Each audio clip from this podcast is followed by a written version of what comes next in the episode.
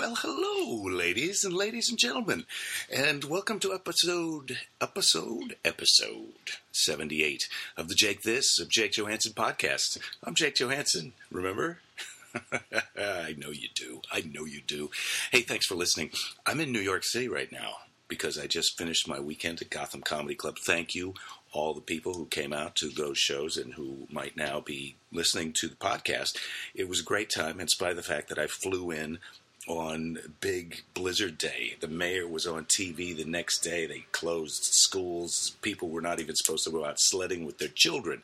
But some of you people who are listening to this came to the show on that night in direct defiance of the mayor of your city. And I really appreciate that kind of insubordination.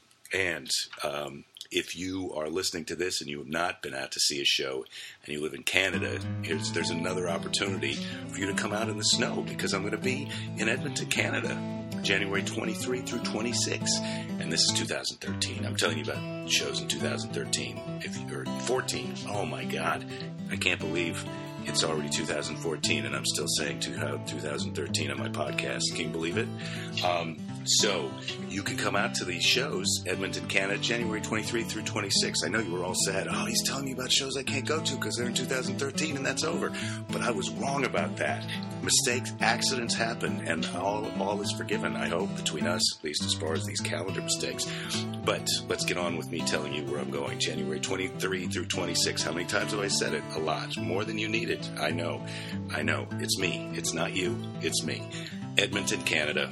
I'm going to be at the comic strip in the Bourbon Street uh, area of the West Edmonton Mall. There's a street inside of the mall. That's how big this mall is. People who don't know about the Edmonton, Canada comic strip. Anyway, I'll see you out there.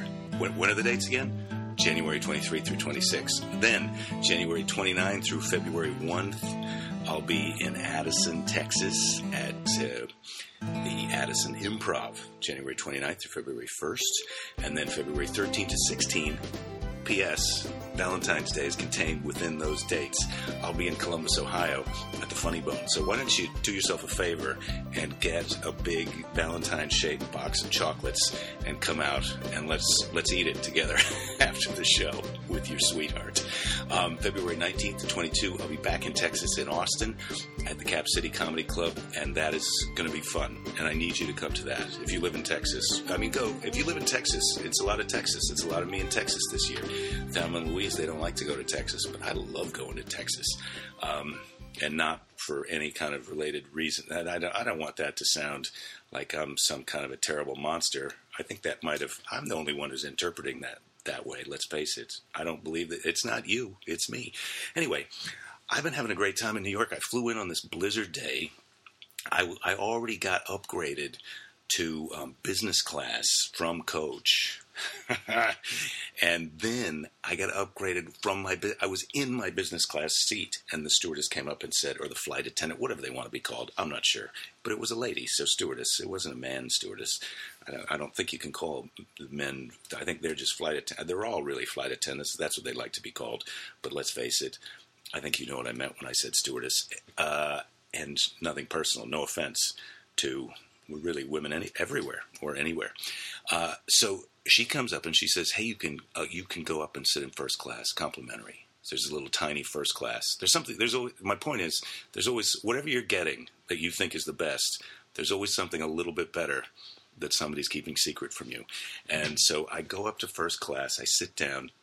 People are still getting on the plane. There's, there's the seat next to me is empty, and this lady comes in and sits down, an older lady, and I think that looks like Angela Lansbury, and it was Angela Lansbury because then one of the other steward stewardai, it was again a female stewardai, comes over and says to her, "Hey, I'm a big fan of your show. I like. I don't know if people really are a big fan. Murder She Wrote was on a million years ago, and I couldn't really say that I was a big fan of that show. What am I going to say? Hey, I loved you in The Manchurian Candidate. That's what I should have said." But I didn't say that. I just said hello. I didn't I, I, wasn't really pretending that I didn't know her, but I was kind of just being, you know, you don't want to sit on a plane and then have some creepy dude. Not that I'm a creepy dude, but you don't need a guy. She doesn't know that. She does not know I'm not a creepy dude. And you should remember that out there, non creepy people, that people don't know that you're not a creepy person. You have to prove that to them uh, when you're first meeting them because people immediately want to put you in the creepy dude category. sometimes even if you're a lady. That's the world that we live in now, you know, in terms of uh, you can't judge people by their gender. And so ladies can now be creepy dudes. So congratulations, ladies, and welcome aboard. So I am trying to not be a creepy dude and just sit next to. We're having a little bit of a conversation about the blizzard and are we going to be late and how are we going to get from the airport to the hotel because it's going to snow and all the flights after me. Um, it turned out we're canceled, but we fly all the way, and then I start to feel good. They give you an omelet when you're sitting in first class. Let me tell you something: the omelet that you usually get on the plane, an omelet. We use that term loosely. An omelet is something that when you make for yourself at home is one thing, or when you get it at a restaurant is a, is was one thing. But when you get an omelet on a plane, usually it's some fluffed up eggs that someone has cooked at a third location, and then it's been brought to the airport, and now you're eating it on the airplane after it's been heated up in a box in some part of the plane that no um, customers have ever seen. But this omelet that you get when you're in first class and you're sitting next to Angela Lansbury tastes like an omelet. It tastes like I mean, I wanted to go up there and congratulate whoever cooked it in a pan. It tastes like someone made it in a pan, but I couldn't see where the pan was. But anyway, it was a delicious omelet, and I did feel I did feel slightly like a creepy dude because Angela Lansbury is next to me learning French or whatever she was doing, and uh, I was trying not to observe too much, but I think she did have some French language, something or other. And I was watching, I was watching the uh, Wolverine episode of the X Men on the little um, Samsung tablet thing full of movies that they give you when you're in first class. So I'm I'm watching this ridiculous uh, action movie where people are being eviscerated and disemboweled right next to um, the, a sweet older lady um, royalty of theater and movies, and that's what I did. But you know what? I'm in first class too, Angela Lansbury, and I've got to do what I've got to do, and that's watch whatever action movie I want on that iPad thing because I've learned better. I, you can't watch the tearjerker thing on the plane because you're going to cry. They decrease the amount of oxygen in there, and you can't control your emotions on an airplane. I've learned this about myself. At least you can't control your your weepy, um, you know, joie de vivre emotions. You can. I've never really felt an uncontrollable rage on an airplane, or like those people who get up and and you know crap on the beverage cart. I've never I've never felt like I wanted to do that on the plane, but obviously people do have those emotions. Those are not out of control for me. For me, it's more of a kind of a weepy kind of sadness, uh, you know, hormone imbalance thing that can happen if I watch if I watch one of those weepy movies. I'm not watching anything about orphans or you know children getting hurt or recovering even from illness because I'll lose it on the plane. That would be worse. Me crying next to Angela Lansbury would be worse than me watching some guy flick where um, anyway, let's face it. Um, what's his name? Uh, Hugh Jackman takes his shirt off, so that's that's a thrill for Angela Lansbury. If she looks over, she probably wasn't going to watch that movie on her own. Anyway, so uh, that I did that. I did that. I flew here to New York City. I watched that movie. I've been editing my new special all day today, which is the day before this comes out. And I have to say, I'm happy with how it looks. I hate having my picture taken, and I hate watching myself on videotape. But I feel like this one is going to be all right. It's going to be all right. I'm happy about it. I'm excited for you to watch it at some point in the future when when that's possible. When it gets when I get it, I'm going to first I'm going to put it in the can and then I'm going to I'm going to deliver it to you in the can. Or you'll probably watch it on the internet. Let's face it. Uh, this thing is going to be great on your phone. I'm so looking forward to you watching this on your phone or your new watch, your watch TV that's Bluetooth linked to your phone. You'll be able to catch this, catch it, catch my new special on your Google Glasses or um, or really anything with a screen. Catch it, catch my new special on the uh, clock on your microwave. That's where I'm going to re- I'm going to release my special first on microwave clocks, and then it will also be um, available on your coffee maker as well. You'll be you'll be able to watch it on your coffee maker. So I'm super excited about the technology of this thing. I really uh, have to say that I'm using the theme song from the podcast as the song for the special and the opening credits. Thank you, Dr. Jim Raines. Look unbelievably hilarious, and they make me happy. And I hope they'll make you happy. So anyway, I've been editing the special. I've been having a great visit to New York City. My friend uh, Dora Militaru is uh, producing and directed the special. Uh, we're you know we're collaborating on this, and it's been great hanging out with her. I'm hoping to have her as a guest on the podcast at some point in the future. But this week's guest is my longtime friend Evan Elkin, or should I say Doctor Evan Elkin? I know a couple of doc, Doctor Jim Raines, thank you, and this is my friend Doctor Evan Elkin, who I've known a little longer than my friend Doctor Jim Raines. He's not a musician but he is a, a, doctor of psycho psycho psychology, psycho not psych, psychology, psychi- it's not psychiatry. He's not a psychiatrist. He does not. He can't get you a hookup for drugs, which, and believe me, I've asked at times in the past, not recently, but. Uh, he is a, a, psychologist and he's a great friend. He's got a great sense of humor. And we did kind of, in this conversation, I ended up talking to him about his job working with uh, troubled youths here in New York City. And believe me, he's a, he's a really funny guy with a great sense of humor, but I kind of got him on his serious topic of the way he's made his living and, and where his heart comes from. And so this is kind of a serious conversation. I felt like it was very informative because he, I learned things about uh, about him and his job that I hadn't known or realized, even though we've been friends for you know 25 plus years. So I hope you enjoy this conversation. I enjoyed this conversation. So without further ado, please welcome. You know, I don't. I think it's fine if you want to applaud now. If you're on the treadmill, crank it up and get ready to put your hands together for my friend, Dr. Evan Elkin.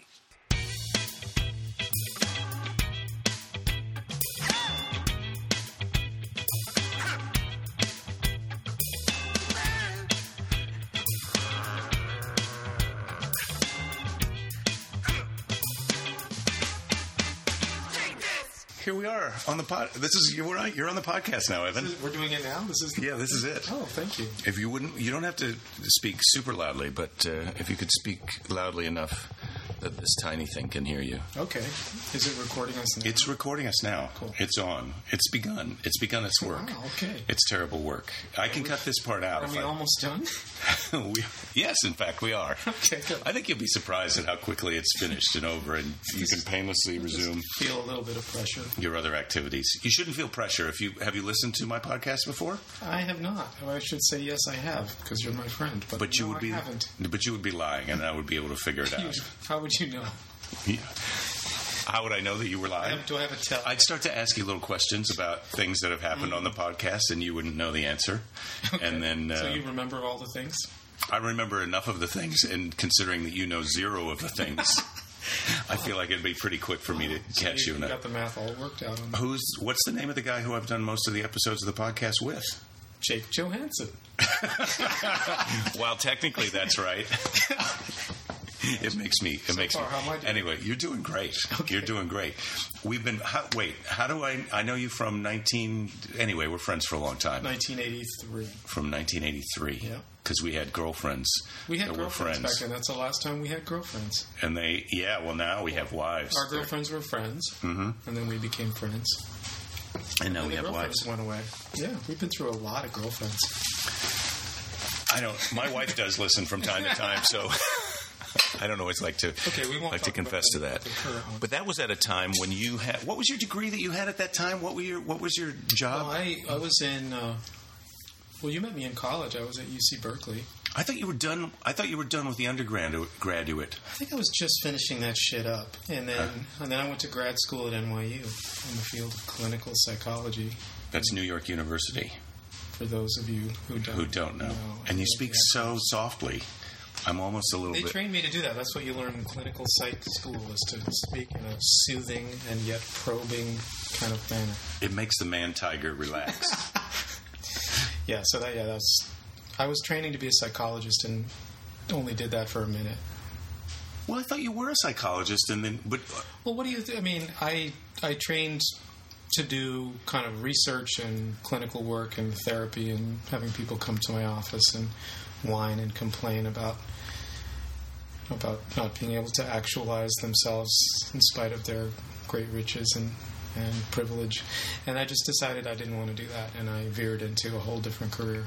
I I, almost, I I often feel that way when I'm in there complaining about my failure to actualize myself in spite of my great fame and riches. I often feel like, Right. am I just dumping money into a hole that this person has graciously opened for me to dump my are. money into? I'm sorry, but yes, you are. because it really is just kind of sanctioned whining. I mean, not that therapy is therapy's great in the sense that it's nice to have someone who you can just tell your problems to, and they will kind they of they will say nothing. they'll just sort of absorb them like a sponge. Unlike your fucking friends Right. who are Who will constantly immediately jump in with advice and judgment and right. to solve your problems with you and for you. Now, there is something nice about the uh, the space that a therapist gives you to, you know, kind of confront yourself and figure shit out, and it does. It at least comes off as sort of supportive and unconditional openness and listening. I think most of the time it is, but obviously, if you want to be cynical about my field. Um, it really is like paying a lot of money for someone to say very little in a room with you, and you can, you know, do do with your thoughts what you want, and then Well, I would say yes, that's cynical, but also it's sort of um, a sad commentary on the way the world works and we interact with each other as human beings in general. Because it's in my mind, it, I'm, I'm, it's not cheap to have that experience with another person Oh, on no, it's with not. a therapist, but you pay it because you can't really. It's hard. We don't create a world where we can sit down with our friend and say, "Hey, let me why don't you let me talk? Let me tell you all my shit for." An hour Mm-hmm. and just kind of listen and be supportive and just stay out of my way, and then I'll trade you, and then you can do the same with me. We don't, we don't have kind of friendships no, like true. that. It's true. I mean, even even with really good friends, and I have I have several of them, and you're one of them. And to really reach the kind of deep level of trust where you can really let your hair down and and say something uh, without fear that someone's going to judge you is it's a it's a very valuable thing. I mean, it's just uh, there's you know we, we bury ourselves in kind of stigma and sort of the, the weight of of self judgment, and it's it's very hard to find a moment to just open up to someone else and get stuff off your chest, work things out, give yourself a little wiggle room um, to let yourself figure something out without beating the crap out of yourself over something. So yeah, I, I do think that therapy is valuable, and I'm obviously coming at this from a particular lens because I know I know this the, this part of the story is that my career veered into trying to help people who are people who are not of privilege, who typically are not thought of as you know having the luxury to sit and talk about their problems because they're so kind of embroiled in them and they're so complicated. Well, or they might love to be able to do that, but they don't have the financial means to do it. Because, I mean, to suck up a postgraduately trained professional's time is not something that someone who has a regular job can afford. I mean, that's just not in their that's, true, not in their budget. No, it is know? definitely a privilege issue, and, and as you know, but people listening to this podcast don't know, I my career veered into working with folks who are caught up in systems like the criminal justice system. People who Yeah. people who maybe because of pro- the problems of the kind you know s- stress trauma depression the kinds of things that get caught early with people for people who have bucks and get counseling and sort of intervene early and we retrack our lives early um, folks of a certain socioeconomic class get pretty deep into some systems um, as their lives kind of spin out of control and poverty bears down on them and they may commit crimes. Behaviors get interpreted in a certain way because of the color of your skin when you're a kid and you end up arrested instead of reprimanded and you know sort of you know your parents called in and talked to if you're a white kid if you're a black kid you're suspended and so I dedicated my my career and skill to working with those people who can't mm-hmm. can't afford treatment. Right, right. I, I I thought it was pretty great, and I have always all this time thought of you as as still participating in that day to day interaction. But I do understand after the, over the last couple of years, I've kind of gotten clarification that you're kind of administrating the people who are doing Yeah, the face to face. Yeah, I think there's a you know there's you get enough sort of gray hair in your in your beard and you know get enough salt and pepper here, where eventually your your career goes in a direction where you you you know by virtue of how long you've been doing it, you have something to teach other people. And so I've been kind of designing programs and developing strategies and policy for government and teaching people and doing that kind of thing. That's sort of where I've, you know, I, I miss the day to day doing, you know, therapy, having clients and.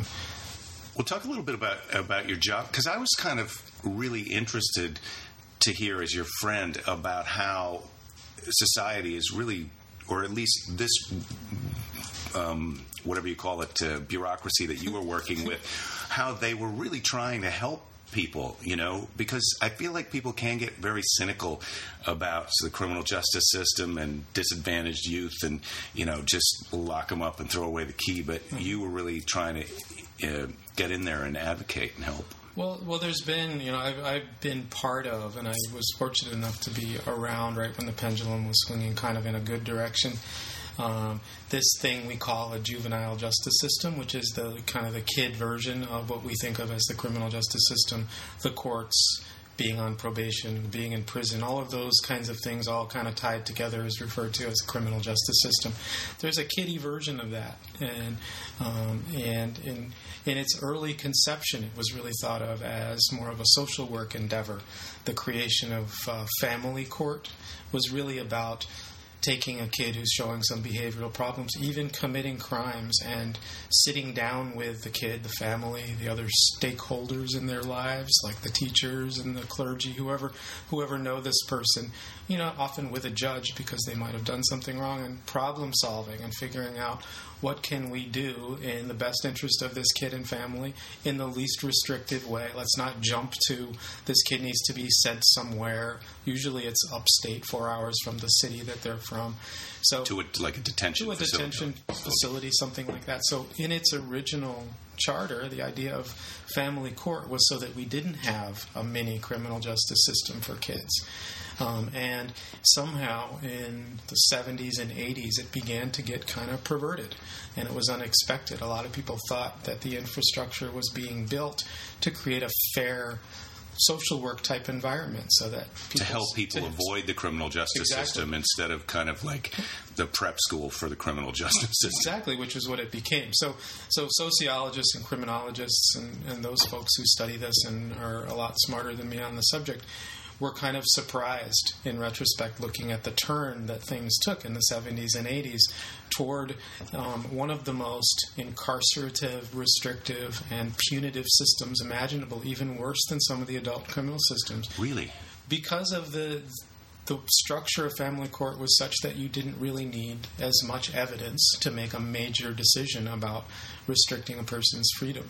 That it was really about the sense that the judge had in this paternalistic way about whether the and the intention was that people would that those judges would act in good faith to try and help the kids as opposed to right, act in, in like look I've got control and I'm going to lock away this yeah and many and many judge to their credit I know many family court judges to this day and I think that some of the issue is not that they are you know that they took the power to make these kinds of decisions and used it um, for restricting rather than creating the kinds of services that allowed for the freedoms that the rest of us have, but that what we discovered in my part of the story, which was working in from the late 90s through the 2000s in this field, is that without the kinds of resources and without a raised consciousness about uh, how poverty and trauma and race play into this story, um, that we didn't have the right alternatives and options and resources to help folks avoid the system. So that if you were a judge sitting in,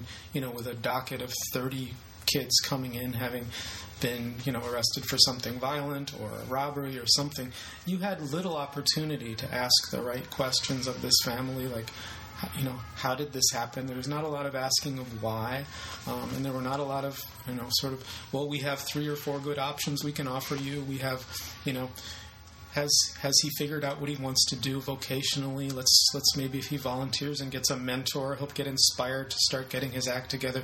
Those kinds of questions and assessments were not being done. It was a very knee jerk reaction. We don't have anything for you your kid has behaved badly now. This is the third time we've seen him in court. We're going to have to send him away. And so, and talk talk about how you were talking about race and economics and all of that. How that played in to allow this bad situation to happen.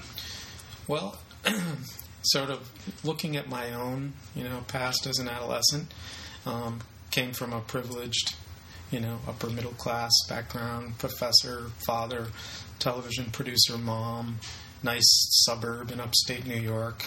Whatever I kind of wanted to do, if I wanted to play the guitar, you know, within within weeks, a guitar materialized. I mean, I had to whine and beg, and you know, kind It's funny. It's funny because I feel that way about my childhood. You know, I had a dad who was an engineer, went on to be a corporate um, vice president, and my mother had the luxury of being just a mom and and being able to take care of us and take care of our house and our needs and our emotional life. And I didn't ever ever think of that as being some kind of special or privileged thing. You know, that thing that they used to say about George W. Bush, like he was born on third and he thought he hit a triple. I feel like, in some sense, a lot of us, you know, fortunate Caucasian people, I guess, because I'm a Caucasian. We're Yeah, both no, let's- Caucasian let's- people. let's be straightforward We, the we're we're almost in denial about how great, how lucky the the luck, just the starting off where we got to start off Mm-hmm. is. Well, some of it is contextual, and I honestly didn't begin to reflect in certain ways that I do now about my own childhood and adolescence until I started working um, in inner cities with, with the populations of folks that we're talking about right now.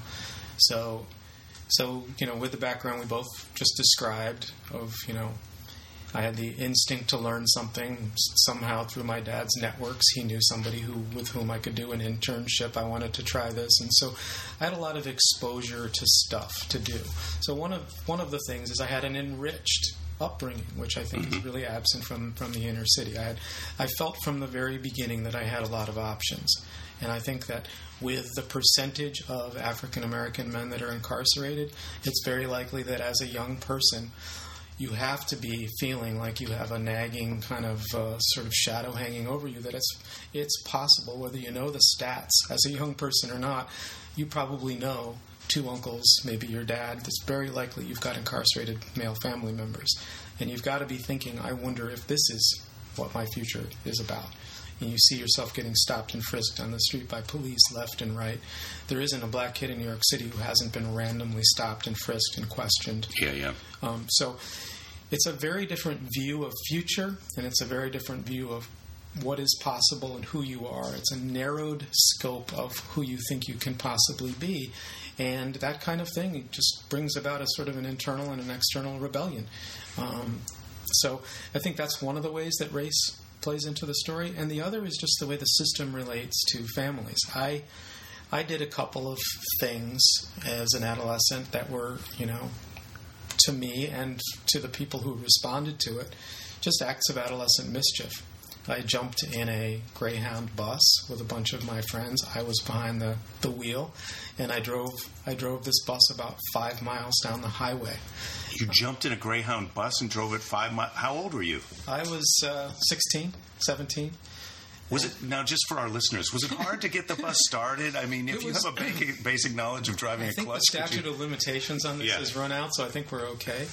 Um, it was idling, sitting behind a coffee shop, and I think the driver. It was late at night, and we were out, kind of doing what adolescents do late at night. was there alcohol involved? It's possible. Uh huh. So, um, and I think this guy was about to. He was returning from whatever run. I don't. So the bus was empty. the bus was empty. The driver was getting a cup of coffee at a coffee shop, and it was behind the bus station. He was about to make the big U-E around and park the bus, and that was probably the end of his night. Where where in the U.S. was this? Um, this was in the state of Vermont. Vermont. Uh huh. So you jump in the bus. jumped in the bus and my friends piled in behind me i was in the driver's seat and i somehow figured out how to put it into gear and and pretty much drove it just a straight line i don't recall making any turns but i drove it about five miles down the road and i kind of in my you know was definitely you know had had several uh, several alcoholic beverages i kind of came to my senses it was sort of the equivalent of a cold shower i've suddenly realized What the hell am I going to do with this? I stole Exactly. a bus. Right, exactly. I can't. I don't know how to turn this thing. I'm not even sure exactly how to stop it. So I kind of, I kind of sobered up really quickly, and I parked the thing in the median of the highway. I just, You're on a highway. I was on, I forget what route it was, Route Seven, Route 4 coming out of Rutland, Vermont, Uh huh. and I parked the thing in the grass median in the center, In the middle. in the middle. And not knowing, I had been probably driving from, you know, what I heard afterwards. I think I had been driving probably around 10 miles an hour. I, was, Uh-huh. I wasn't speeding in this thing, but it, you know, Super slow for the highway, Super but it is was late at night. and slow enough for an accumulation of four or five police cars without their lights on uh, to be slowly trailing us from behind.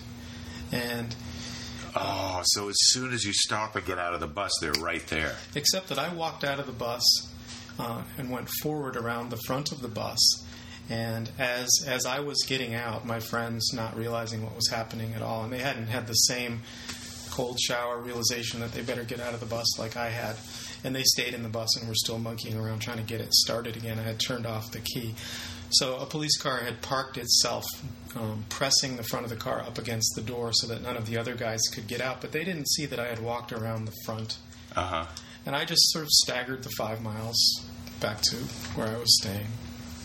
But anyway, the point of the story is not what a fabulous bus thief I am. And No, no, I, I know, I understand that, but I do, I do feel like these stories of adolescent kind of naughtiness is, which is what you're trying to say. I didn't get in trouble. It's a pretty spectacular I did not get story. in trouble. The police Did they- knew it was me. That and they I found out started about you? Did they come found to talk to you? They came and talked to me. There were, you know, it was a big deal. There was a small article about it on the front page of the Rutland Herald newspaper at the time, and What about the other kids? Did they get in trouble or? they there was sort of misdemeanor arrests. I didn't get arrested, but still, I'm just sort of, you know, transposing this story to some of the young men that I've worked with, and there's just no way this wouldn't have led to a detention. That could have been a major. If you're a person who they've decided is a high, you know, this this is somebody who we think later is going to be a problem, so we're going to squash them now. Right, and that's what was happening in the '90s before I kind of, you know, turned my career in this direction. Is that there was a decision that was made that adolescents in general, and adolescents of color, committing these kinds of, you know, you know, behavioral infractions along the lines of what I did, which was really just a drunken prank, um, were at risk of becoming major criminals, and we started to lock them up in droves. We started building juvenile prisons like crazy. Do you think if you had done something like that now, now or in that time that we're talking about? I mean, now that I'm 51 years No, old. no. But if, if you if you were that age at the time when you started to get involved doing the work that you do now, being a Caucasian person, you think you would have been you would have gotten away with Well, it? I think still the, the, the culture in white communities is that um, parents are called, and there's a you know a non-adversarial expectation of what that conversation is going to be like. It's like Uh-huh. we picked up your son, he did this, and the parents know how to know how to say the right thing, or they're not even necessarily challenged to say the right thing, and you know the issue just goes away. Uh-huh. But you know, for black and brown kids, the issue doesn't go away. they they get the book thrown at them. Yeah, and there's you know, and there's a history to it too. I think it's a different kind of conversation. It's not like you know, Mr. Johannsen. You know, you're, we picked up your daughter. She was a little tipsy, and you know, slap on the wrist. It's a very different conversation. It tends to be more aggressively toned, and Mhm. I think it's uh, the script is a lot different. Yeah, yeah.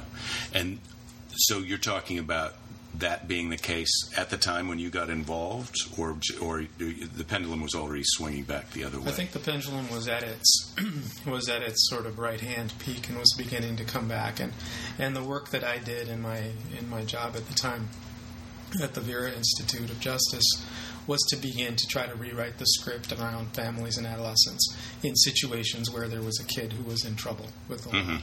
so that people would begin to appreciate some of the other factors that we know to be either both driving the situation or to be helpful. Mm-hmm. Like to appreciate this is a kid who's been through a lot, or this is a kid who maybe has not had therapy or treatment when they needed it because they couldn't afford it.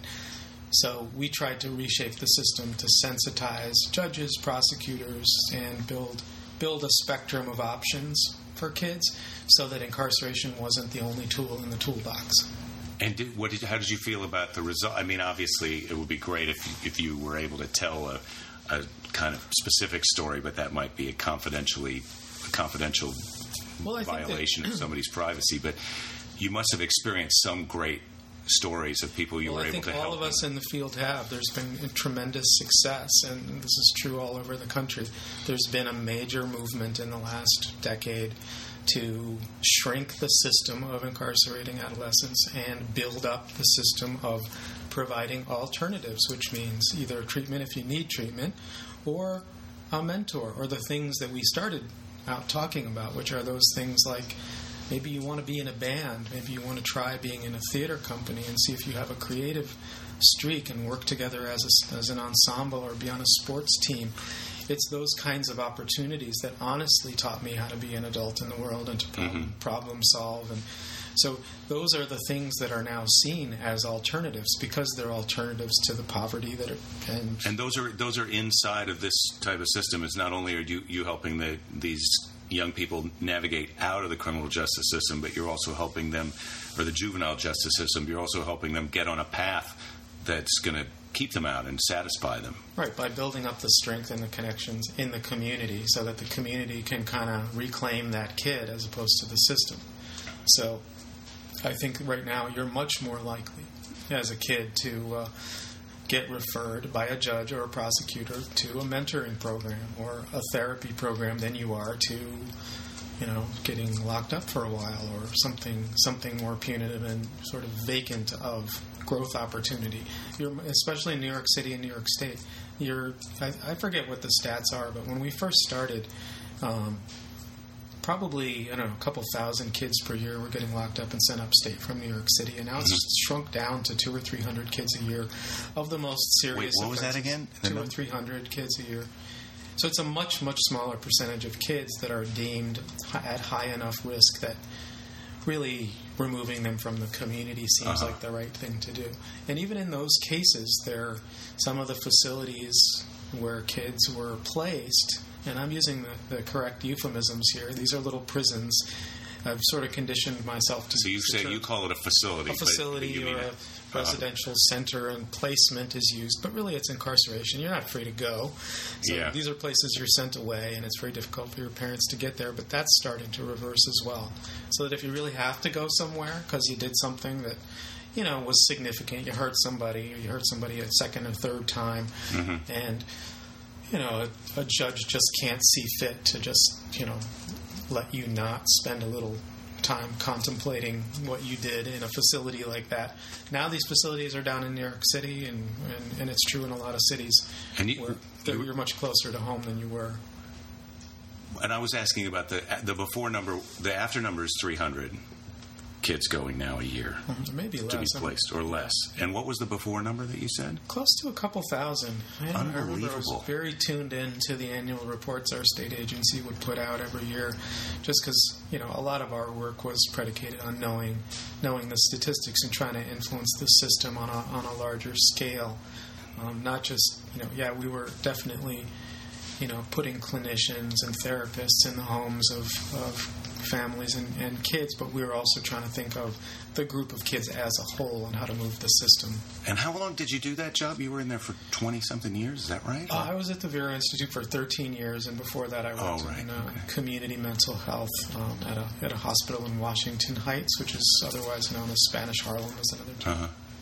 And do you have any from from those 13 years now? Are there any of those uh, people that were young at the time that have gone on to become doctors and lawyers and come back to be grateful about oh I you know I got out of there. Yeah, we made a you know we made a concerted effort at the beginning. I mean, I, as a director of a, a project, you're also the fundraiser and the public relations you know face of these kind of programs and we made a conscious decision not to use our guys as sort of the, the dog and pony show and oh, I didn't mean testimonials. Yeah. But I, the point I'm making is that because of that, we tended not to try to stay in, in touch. And, and hmm. the, the, the philosophy of our work was that we kind of swooped in we didn't try to cultivate a dependence on us as a sort of paternalistic provider of the support and opportunities they needed, that they needed to stay in touch with us forever. It was all about convincing the kids and the families and the communities they had the capacity to turn their lives around. And we just went in there with them and reached consensus on how to hmm. how to kind of tweak tweak things in their lives a little bit, and then we got out. So by nature of our philosophy, we tended not to stay in touch. But the answer is yes. The, the program that I ran actually hired a former a former client who is now, you know, has a master's degree or college degree, and he is now awesome. one, of the, one, of the, case managers, and he was a client in his teens um, many years ago. Oh, that's awesome. Uh, yeah, it's uh, just when you're listening to you to that answer made me think that it might be years even before some of the because it was such a light touch the way you're describing it, and maybe years before these people in adulthood would reflect back and realize that that was even a turning point in their in their lives. Mm-hmm. Yeah. Yeah, and we weren't we weren't in it to, to try to get people to come and come back to us and say, you know, No, no, I work I- for you, and but that's something you want. You do. You want that. You want to know that. You know, it's very. It's painful for some of the the therapists that we train to do this work to to help them learn that it's not Mm. about it's not about them and who they are in the story with these with these folks. I, I did an episode of the podcast where I talked to a friend who's a comic now. Her name is Ms. Pat, and she has uh, an amazing story that if people haven't, or if you're listening now and you haven't heard it, you should go listen to the Ms. Pat episode, and you might like to listen to it. In this context, she talked about someone, a teacher that she had when she was a young girl, who told her you know, who helped her. Her clothes weren't clean, and she didn't have, you know, she had a bad home life. And this teacher would clean her clothes and and do her hair and fix her up before school so she looked right, and told her, you know, you can do, you can mm-hmm. be what you want to be. Mm-hmm. And and as an adult lady, you know, she remembers this woman by name, but she cool. can't go back and find her Right. anyway. But it was it was an example of what you're talking about, and that's kind of what I meant about someone who had not been pursued to come back, but someone who just felt like, oh, I just realized I need to give you a hug. You know, Well, certainly I have a lot of that. There, there were there were kids who uh, continued to, especially now with how easy it is to find someone through the internet, continued to track me down to give me updates on on how they're doing in their lives, and so there's a certain amount of that. But we actually made a concerted effort to not, um, I mean, not, not to be negative in any way, but to try to kind of pump up the other adults in a kid's life Yeah, yeah, to help yeah. the parent be that person to that kid or, or to help them reconnect with a significant adult in a school and to help them find those people in their natural lives, the natural helpers, as opposed to the hired gun helper who they got because the judge referred them to our program kind Mm-hmm. of thing. So not to denigrate the you know the positive impact we had on them, but we were much more about trying to uh, trying to find those nuggets in a person's life and, and help them discover them. yeah, and to let I love that idea of letting the parents and the other people and their the real people who are really connected to them take the real the, heroes and the real helpers. take the role. Yeah, Right. it just how now, now we're going to go into opinion i guess that's because i wonder sometimes when i hear about the adult criminal justice system and our um, and our drug policies and and also the way race and economics play into our criminal justice system. And the, the statistic that we have a higher per capita percentage of our population incarcerated in the United States than uh, any other country. Any other country, yeah. like more people more people than in China we have Mm-hmm. of our population locked up.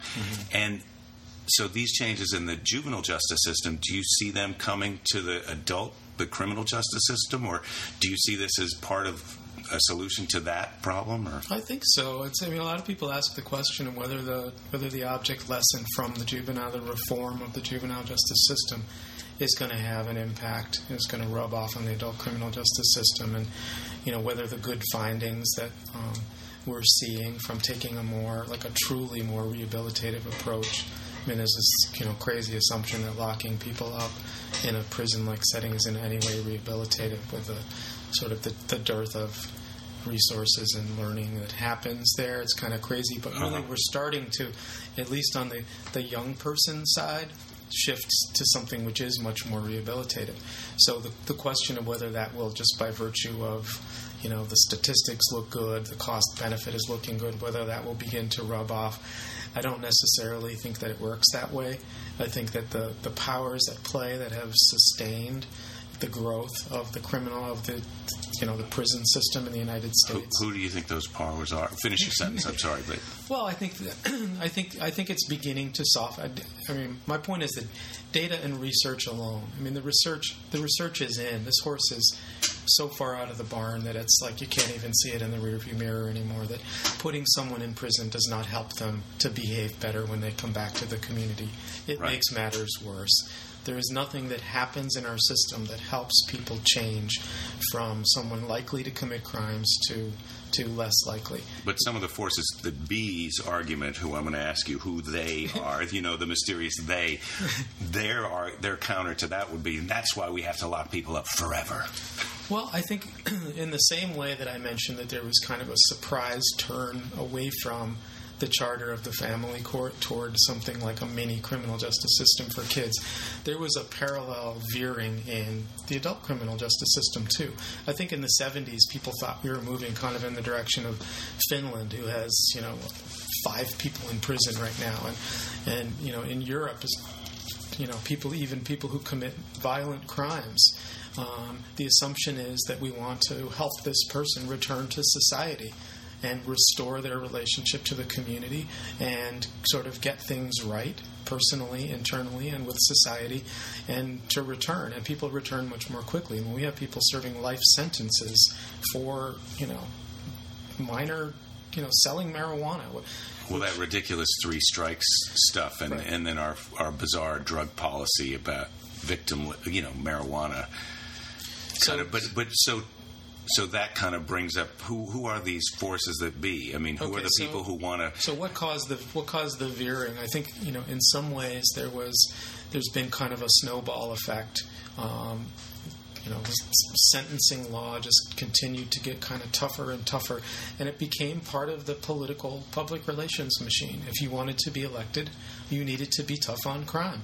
If you weren't tough on crime and advocated tougher sentencing laws and mandatory minimum sentences, if you weren't a politician willing to stand up and say that the solution to this, even if you knew the research and the data was counter to this kind of well, logic, that it was just that was what the political machine dictated. If you wanted to su- succeed in politics, um, and then it just it's just taken forever for there to be politicians willing to embrace the reality of the situation and say there's a better way.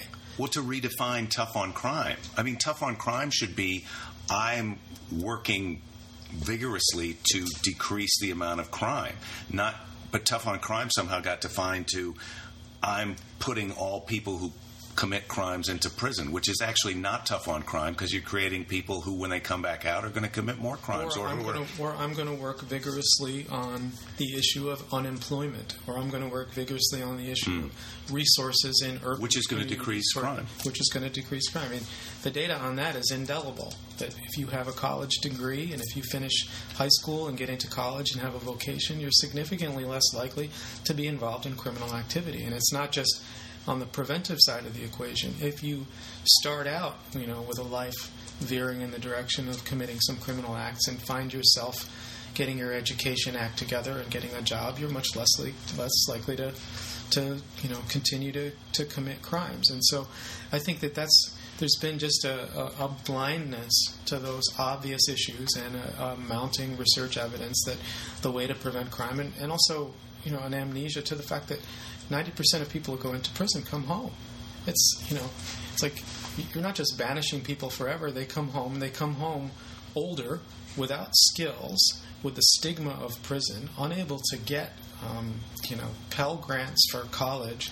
Um, we set people up to you know, have a, a, a, much higher likelihood of continuing to commit crimes. Mm-hmm. We've built a system to to increase the likelihood that people will. You know, the term of art in, in the field is recidivate, which yeah. means to like commit crime again and go back into a, one of these settings.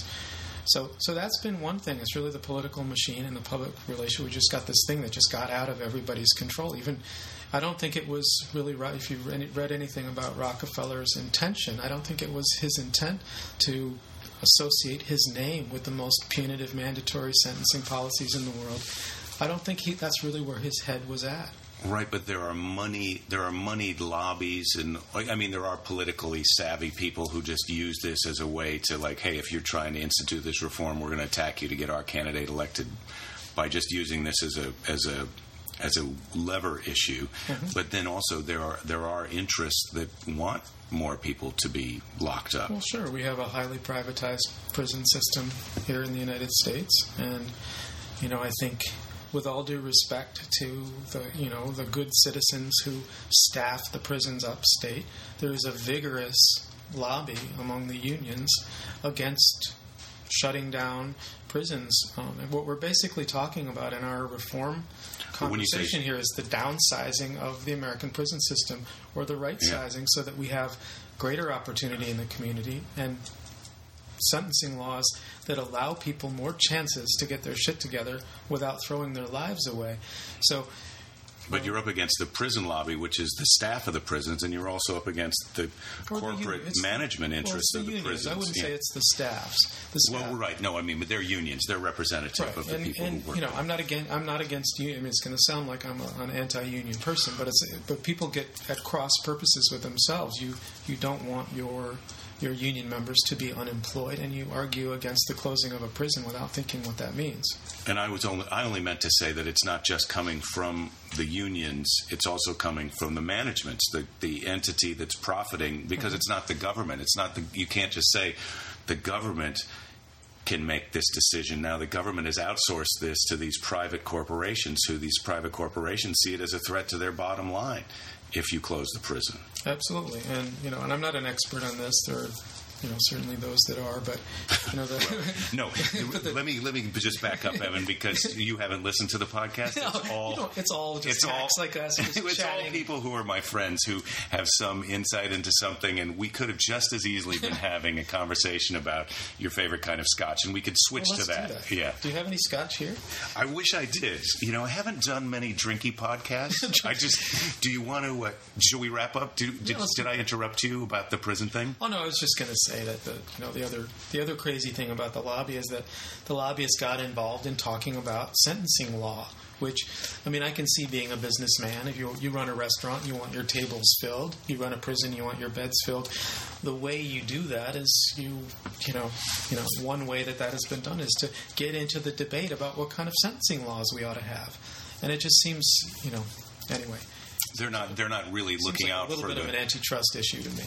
Well, and they're not looking out for society. It's like you've got they're looking out for their own bottom line, and so now you've got them meddling into our political system. Now let's can talk. I, can I plug my new prison that I've opened? I've been, you know, I have a great idea for a TV show based on a anybody, but I don't want to talk. I, so I'm in New York right now. As I, that's when I see you all the time, and Yeah. I've got a show. My last show is at Gotham tonight, which people know if they've listened to the podcast. And so, talk, let's talk about what we're going to do later. We're going to find a restaurant that's Uh-huh. still open on a Sunday night at 11 o'clock when you're done. And we're going to gonna, eat. We're going to eat. We're going to drink everything they have in the bar. The original plan was a steak, but I don't know if we're going to get steak. Yeah, we'll see. We might go to. Uh, can we say the names of particular restaurants? We can do whatever we want. It's the internet, man. Oh, wow. You you've missed an opportunity to curse this whole time. Fuck. we might go to uh, one of my favorite Italian places, Bottino in Chelsea. It sounds good to me. Let's do it. And what do you think is your first? Are you going to drink prior to the show? I'm going to drink prior to the show, Yeah, so during I'm- the show. So I'm waiting till after the show. You're a lot funnier when I'm drunk. So Well, that goes for most people. But uh, what do you think is going to be your first drink at dinner? I think I'm going to have a martini. A martini. I like a very dry gimlet. Ooh, gimlet. I haven't had a gimlet. I just that Rose's lime juice is problematic to me nowadays. Just a, just a little bit. You just wave the bottle over the top of the glass. Just a little Just show the show the bottle to the glass. gimlety hint of a gimlet. Exactly. All right. Well, next time we can have a more silly conversation. Oh, This got really fucking serious. It got super serious. Well, I asked you about things that I knew that Oh, you yeah. knew about uh, because I thought, well, that's a way to Yeah, that we can in- engage. And You got into my passion there. Sorry about that. yeah, well, but we can also talk about our mutual. Okay, so next, let's. Here's what we can do because I'm going to see you again. I just found out you've accompanied me on several adventures to Jazz Fest, which people who listen Yes. to my podcast know that I love Jazz Fest in New Orleans, and uh, so maybe the next time. We'll have a conversation uh, in New Orleans or about New Orleans. Let's do that in April. Sounds good. April. Okay, sweet. I always like a high five at the end. All right. Ouch. I know. Thanks, Ev. Yeah. Thanks, Jake. Well, ladies and ladies and gentlemen, thank you again for listening to this week's episode. I was really under the gun to get this done, and I really am grateful to my friend Evan for being on the show with me. In fact, we did go out later last night, which is the night that I had the conversation. Now it's tomorrow to that today, which you just listened to. Which is also the day that I started this podcast. Just FYI, in case you need to know, we went out and had some cheeseburgers with also my good friend Bobby Slayton, who surprised me at the Gotham Comedy Club last night. So He's going to be on the podcast again too, as well. Anyway, thank you to my friend Dr. Evan Elkin for being on the show. Thank you all for listening, and do not forget, don't give up. There will be plenty of time to give up later. I will talk to you next week, and I will tell you some more stories about whoever I get to sit next to on my flight back to Los Angeles, California, where I live with my wife and daughter in a house near the sea. Now, that makes it sound a little bit more like a children's story than it actually is because we're, well, two of us are adults. My daughter is a child. So it is a children's story in a sense. But I digress. I hesitate to give up on this episode. I'm not giving up, but it is finished. Believe me, almost. It will be finished when I stop talking and then start playing the theme music again. I always like to uh, just go over things in my mind here at the end and decide have I covered everything that I wanted to? Is there anything else that I need to tell you? Um, and I have to say, well, I could tell you about the weather, but who cares about the weather? Maybe, maybe you do. I got up today. First of all, when I got here, it was a blizzard.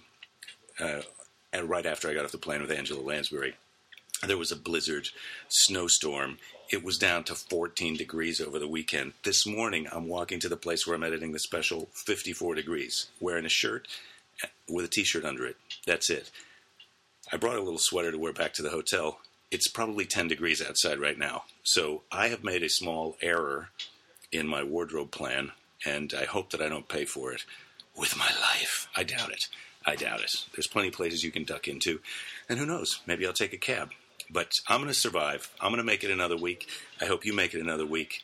And I will see you at the nightclub. Thank you. Bye bye.